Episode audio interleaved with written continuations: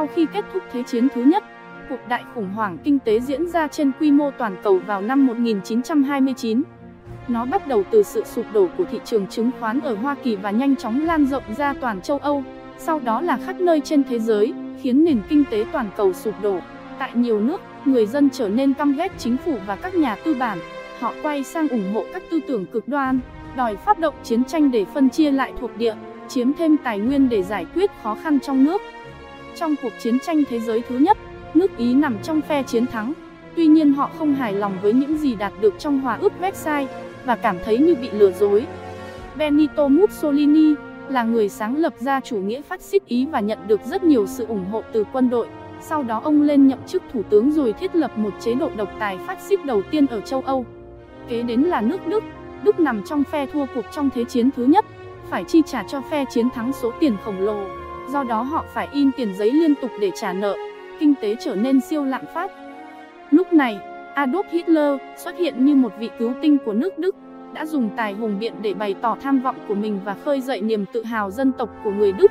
Năm 1933, Hitler lên làm thủ tướng và nắm được chính quyền, thiết lập một chế độ độc tài phát xít thứ hai tại châu Âu. Tiếp theo đó là Nhật Bản.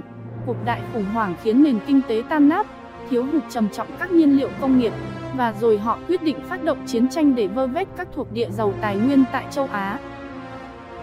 Bấy giờ, các thuộc địa châu Á đa số đang nằm trong tay Anh, Pháp, Mỹ và Hà Lan, do đó Nhật muốn có thêm đồng minh để được hỗ trợ.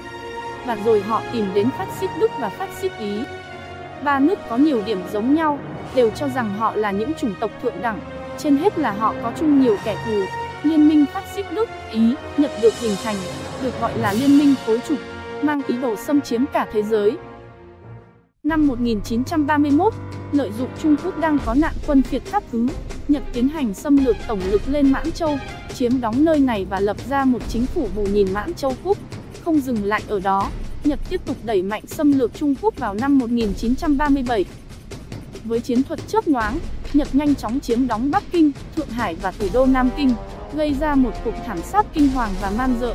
Tổng chỉ huy quân đội Trung Quốc là Tưởng Giới Thạch, tuyên bố rời đô về Trùng Khánh và cố thủ ở đó, miễn cưỡng liên minh với các lãnh chúa quân Việt và quân đội Cộng sản để tiếp tục cuộc kháng chiến chống Nhật.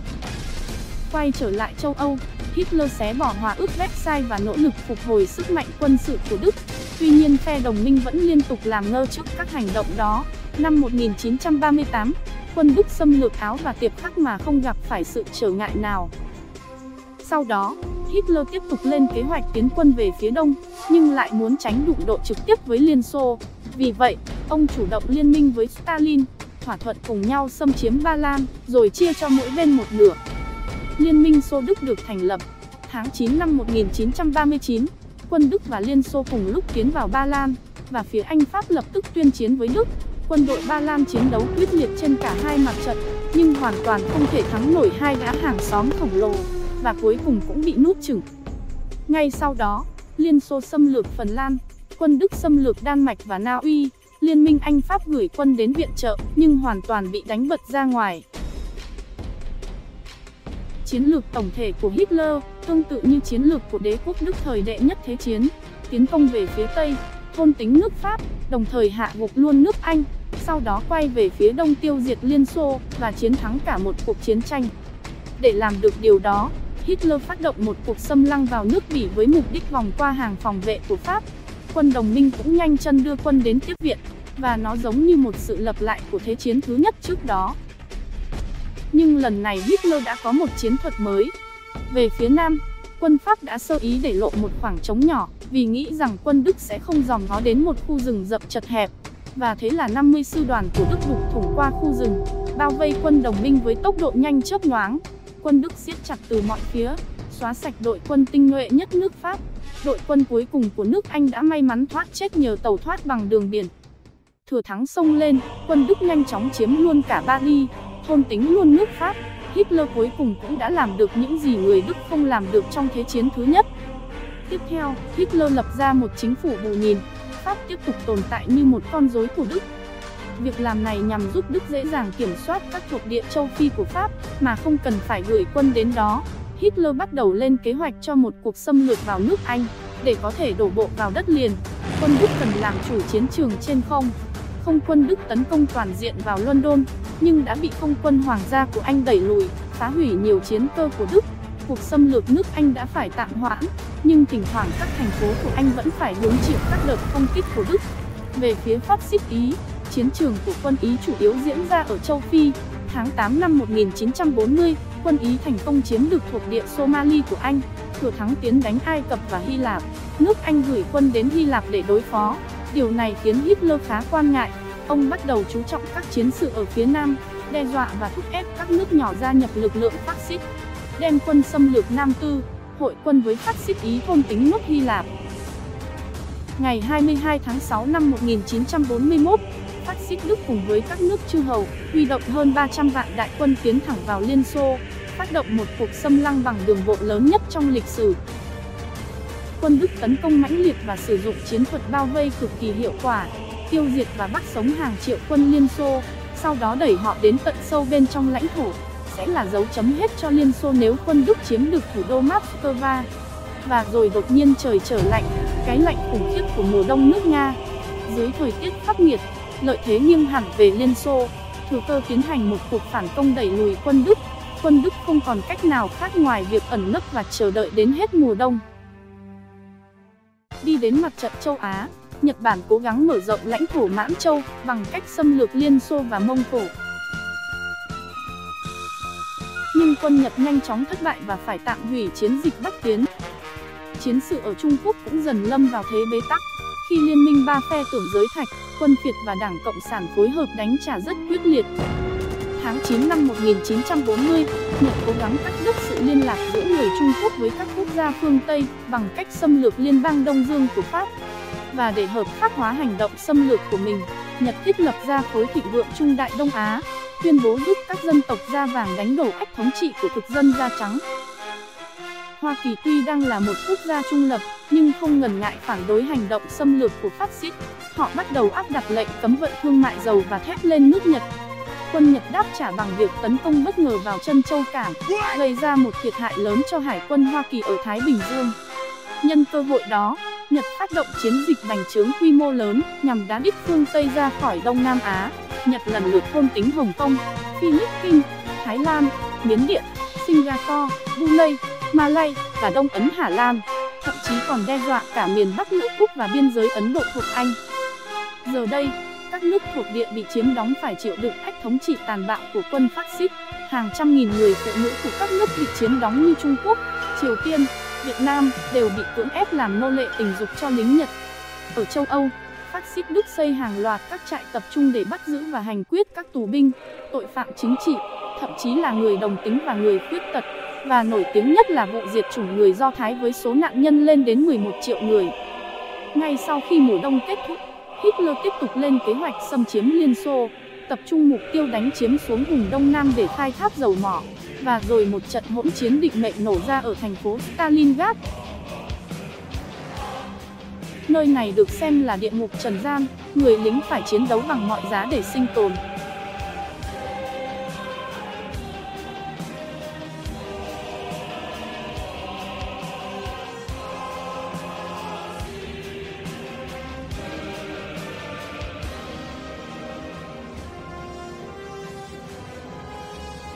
Trận đánh kéo dài 200 ngày liên tục, với chiến thắng thuộc về Hồng quân Liên Xô, khi tập đoàn quân số 6 của Đức tại đây bị bao vây và đánh bại hoàn toàn, quân Liên Xô thừa thắng xông lên, tiến hành phản công quân Đức trên toàn diện. Và giờ đây, Hoa Kỳ đã bắt đầu tham chiến, quân Mỹ đổ bộ lên châu Phi, phối hợp với quân Anh ở mặt trận Ai Cập, tạo thế vọng kìm, đá văng quân phát xít ra khỏi chiến trường châu Phi. Ở Thái Bình Dương, trận hải chiến Midway nổ ra giữa Hoa Kỳ và Nhật Bản cũng tương tự mang tính bước ngoặt, làm xoay chuyển tình thế. Với chiến thắng quyết định thuộc về Hoa Kỳ, Hải quân Nhật thua tan nát, chấm dứt giai đoạn bành trướng lãnh thổ của đế quốc Nhật Bản. Sau khi quân Ý rút khỏi châu Phi, quân đồng minh đã lên kế hoạch đổ bộ Sicily nhằm chiếm đóng nước Ý.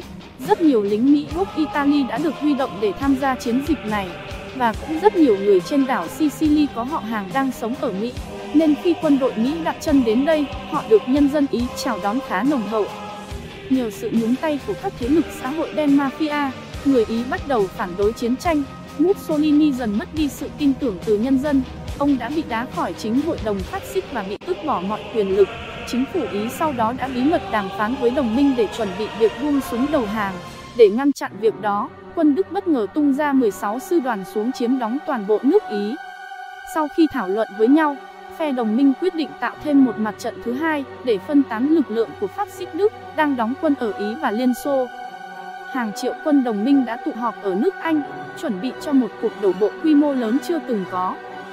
Ngày 6 tháng 6 năm 1944, phe đồng minh đã tiến hành cuộc đổ bộ táo bạo vào bãi biển Normandy. Đây là cuộc tấn công từ biển vào đất liền lớn nhất trong lịch sử. Cuộc chiến đẫm máu này đã gây ra số thương vong khủng khiếp cho cả hai phe phát xít và đồng minh.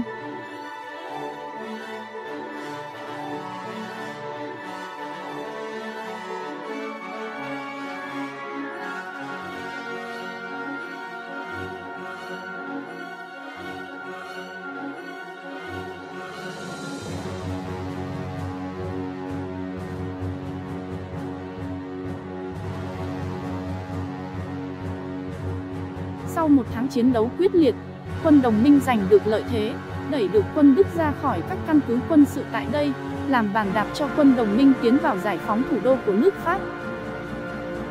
Cùng lúc, liên quân Mỹ Anh Trung bắt đầu phản công đẩy quân Nhật ra khỏi Miến Điện. Trong khi đó, quân Mỹ tiến hành hai cuộc tiến công mũi nhọn trên mặt trận Thái Bình Dương, một mặt dẫn quân giải phóng Philippines, mặt còn lại đem quân chiếm đóng các hòn đảo nhỏ, từng bước tiếp cận vùng lục địa của Nhật Bản.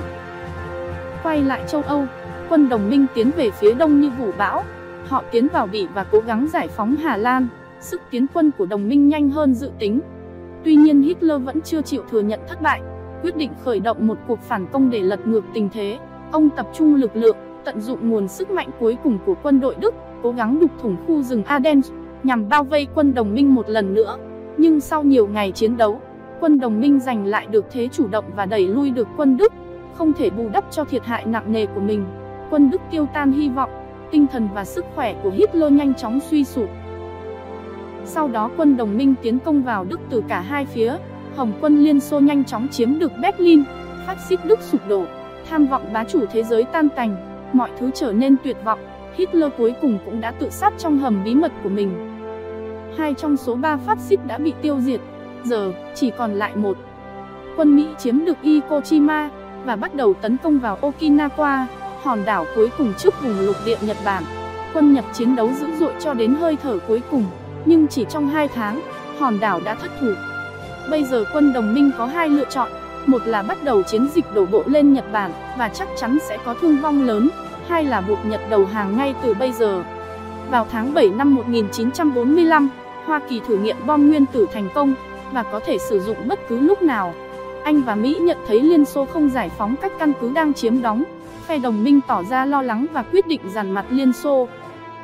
Một quả bom nguyên tử được ném xuống Hiroshima và một quả nữa ở Nagasaki.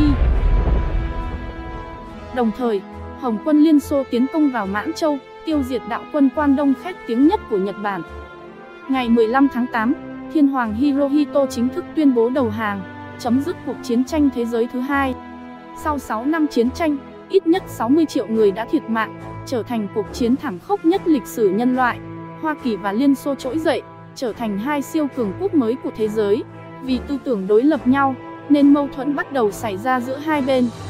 Thế là một kiểu chiến tranh mới nổ ra.